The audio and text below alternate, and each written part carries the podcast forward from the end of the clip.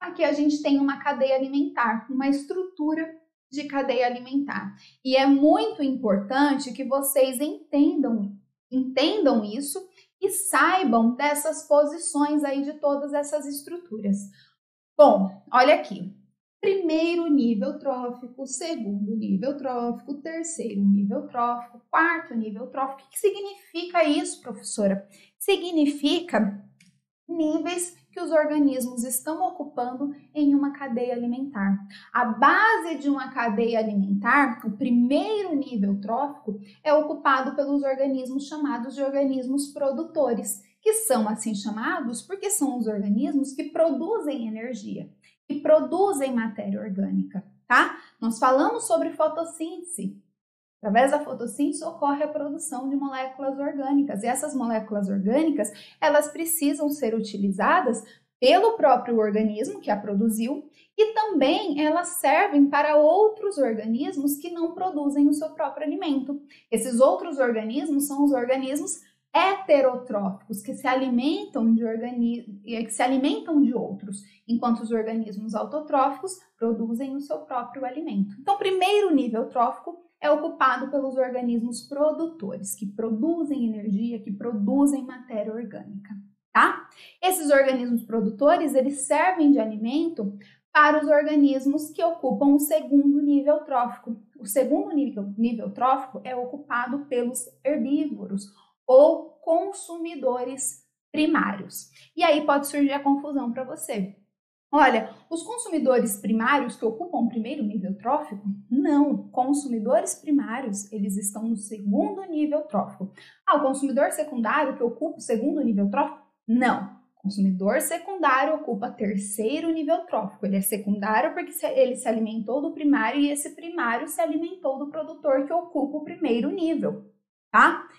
Então, pessoal, a gente vai tendo aí essa cadeia de fato alimentar.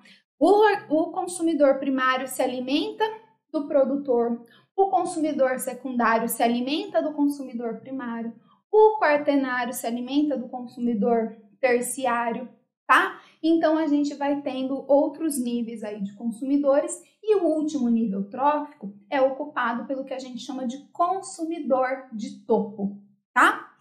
Olha aqui então para a figura. Primeiro nível trófico, aqui o nível dos produtores. A gente tem aqui nessa representação uma cadeia alimentar aquática. Quem são os produtores nessa cadeia alimentar? Principalmente o fitoplâncton, né? Então a gente tem aqui bactérias fotossintetizantes, organismos unicelulares, algas. E a gente tem como segundo nível trófico aqui o crio, né? Que ocupa aí, é, que são componentes do zooplâncton. Como consumidor secundário, a gente vê o pinguim. O pinguim se desse crio. E como consumidor terciário, nós temos a foca, que se alimenta do pinguim. Vocês estão vendo as flechas? Então, aqui, ó, flecha saiu do fitoplâncton, foi em direção ao crio. Saiu do crio, foi em direção ao pinguim. Saiu do pinguim, foi em direção à foca. As setas, pessoal, elas representam quem serviu de alimento para quem. As setas saem do, que, do, organismo, do organismo que serviu de alimento e elas vão em direção ao organismo que dela se alimentou. Então, as setas, elas têm sempre esse sentido. E então, a gente tem nessa, nessa cadeia, até o consumidor terciário, e nós temos, portanto, quatro níveis tróficos. Nessa cadeia aqui exemplificada, a foca ela é um consumidor de topo de cadeia. Tá legal?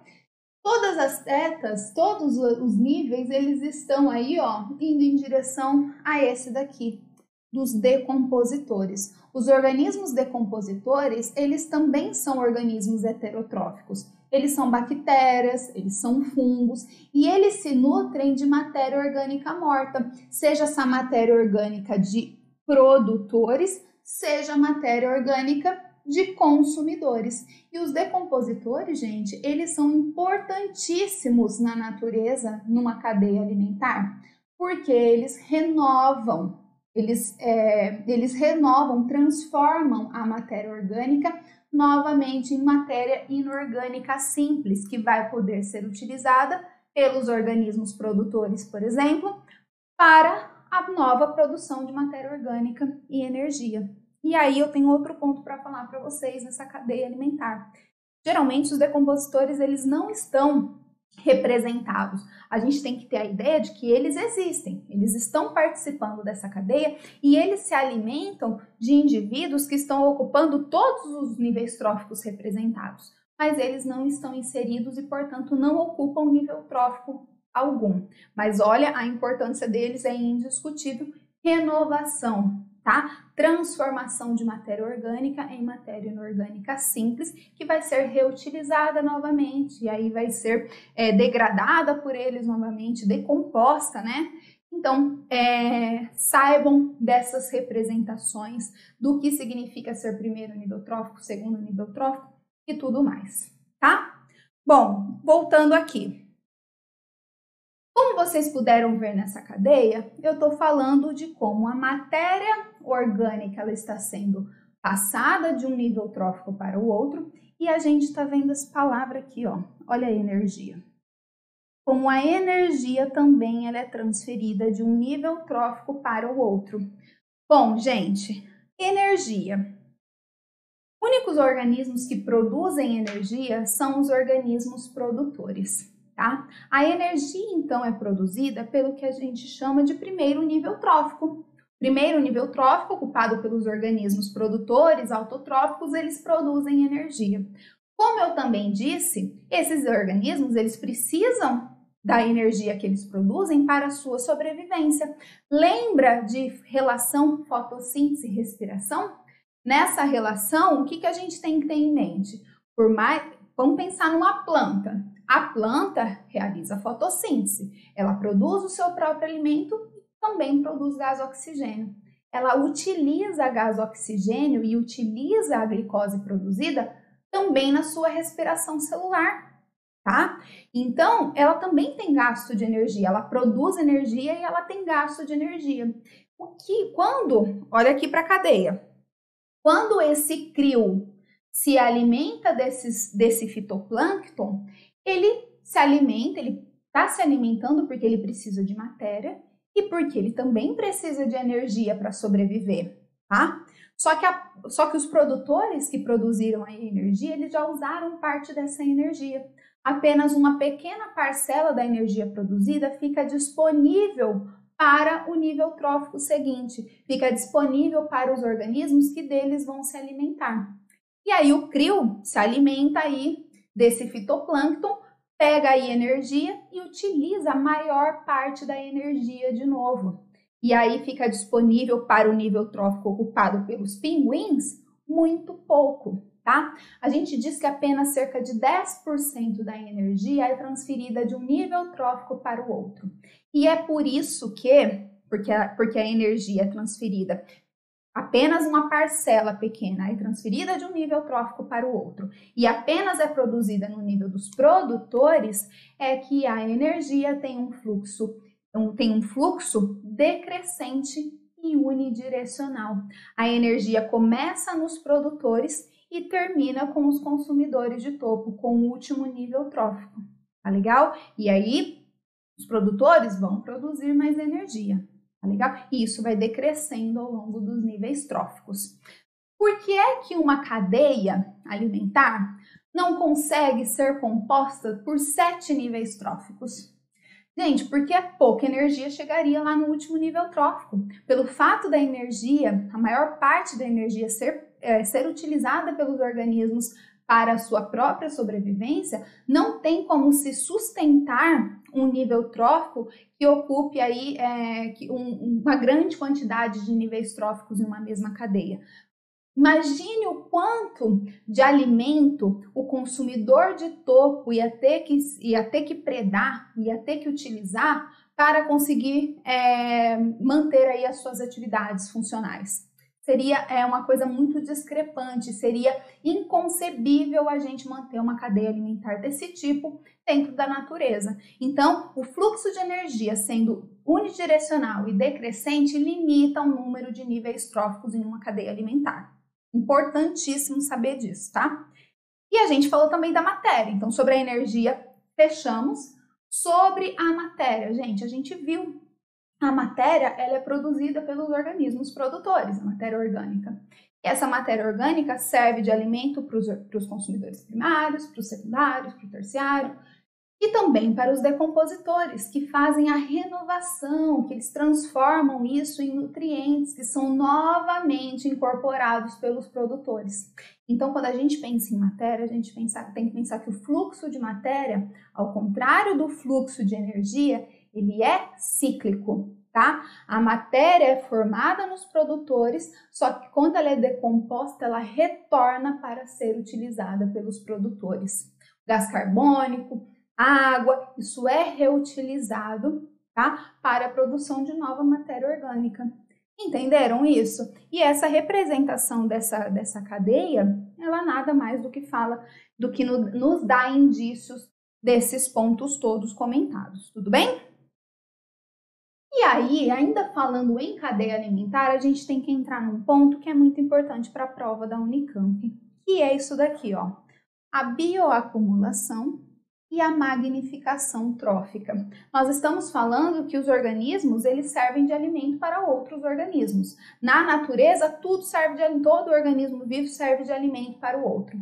Ao me alimentar de um outro organismo, eu estou incorporando nos meus tecidos, no meu corpo coisas é, que estavam acumuladas e que não eram biodegradáveis, que estavam presentes nos tecidos do organismo do qual eu me alimentei.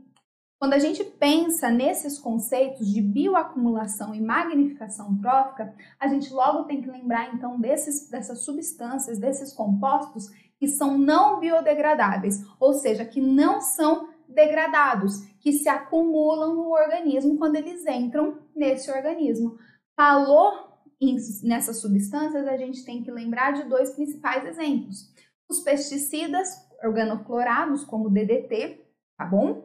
Uh, que é utilizado em lavouras e tudo mais. E temos que lembrar também de metais pesados, como mercúrio, chumbo. Esses componentes, eles entram na cadeia alimentar através da alimentação ou através da absorção e eles não saem mais da cadeia alimentar, eles se acumulam nesse organismo. Então, quando a gente pensa em bioacumulação, olha aí, vamos pensar, olha, vamos olhar aqui para a imagem. Vamos pensar aqui na no crio. Essa é uma cadeia alimentar aquática, o que prejudica ainda mais esse processo de bioacumulação e magnificação trófica. Por que prejudica ainda mais, gente? Porque esses organismos, eles inclusive obtêm é, esses compostos não biodegradáveis através da absorção, através das brânquias, através da parede do corpo mesmo. Então, esse crio, ele se alimenta de fitoplâncton. Ele incorpora através da absorção e através de alimentação um mercúrio, por exemplo, tá? Exemplo aí chutado, né? Quando o pinguim, então tá bom, o crio, tá aí se alimentando e tendo acumulando mercúrio no seu organismo. Esse mercúrio ele vai se acumulando, ele vai se acumulando ao longo da vida dele. Tudo bem? Sempre que ele se alimentar desse, desse, desse organismo que tem esse material, esse composto acumulado, isso vai ficando cada vez maior. Isso, essa, essa acúmulo, essa concentração de mercúrio no seu corpo vai ficando cada vez maior. Isso é o que chamamos de bioacumulação. Tudo bem? Bom, o crio, no crio aconteceu isso. Olha para a cadeia. No pinguim também aconteceu isso. Ele foi incorporando através da alimentação cada vez mais mercúrio no seu organismo, foi bioacumulando. A foca, a mesma coisa. Ela foi acumulando isso no organismo. Bom, gente, o que, que a gente tem olhando para a cadeia como um todo? Processo de magnificação trófica, que nada mais é do que, olha aqui, fenômeno que ocorre quando há um acúmulo progressivamente maior de uma substância tóxica de um nível trófico para o outro ao longo da cadeia alimentar por causa da redução da biomassa. Quando a gente chega ali na foca, a foca se alimentou do pinguim, que já tinha um monte de, um monte de metal pesado acumulado no seu corpo, que já se alimentou do crio, que tinha muito metal pesado no seu corpo, que já se alimentou de fitoplâncton, que já tem muito metal pesado no seu corpo. Então ele foi acumulando cada vez mais. A gente diz, isso é o processo de magnificação trófica, de aumento da concentração dessa substância tóxica ao longo da, dos níveis tróficos, ao longo da cadeia alimentar. Quando a gente tem, nos, quando nós nos deparamos com o exercício falando sobre DDT, por exemplo, um pesticida aí, é, a gente logo tem que fazer qual associação? Qual organismo vai apresentar a maior concentração de DDT no corpo? É o consumidor de topo, é o que ocupa o último nível trófico da cadeia. No caso, a foca. A foca vai ter a maior bioacumulação devido a esse processo de biomagnificação trófica. Fechou? Tudo bem? Aí a gente já conseguiu finalizar essa parte, essas relações alimentares, essa parte de cadeia alimentar, tá? Fluxo de energia, então, frisando isso, porque olha, isso não pode sair da sua cabeça, tá? Então, fluxo de energia é decrescente e unidirecional, enquanto o fluxo de matéria é cíclico. E aí, não coloquei aqui, mas olha, falando de pirâmides alimentares. As pirâmides alimentares, elas são representações, e elas podem ser de número, de biomassa, de energia. Bom, as pirâmides alimentares, cada barrinha dela significa um nível trófico, né? Se a gente considerasse aqui, é, se a gente pensa em uma pirâmide de energia, se o fluxo dela é unidirecional e decrescente, sempre qual é a carinha de uma pirâmide de energia? Assim, ó, uma pirâmide direta, com a base mais larga e o topo mais fino. Claro, a energia vai ser maior no nível dos produtores e ela vai reduzindo conforme passada para os demais níveis tróficos. Entenderam? Já a pirâmide de biomassa e pirâmide de números, a gente tem que ter um exemplo de cadeia para a gente analisar cada situação. Elas podem é, ser invertidas, elas podem ser diretas, tá? Dependendo da cadeia alimentar a ser analisada.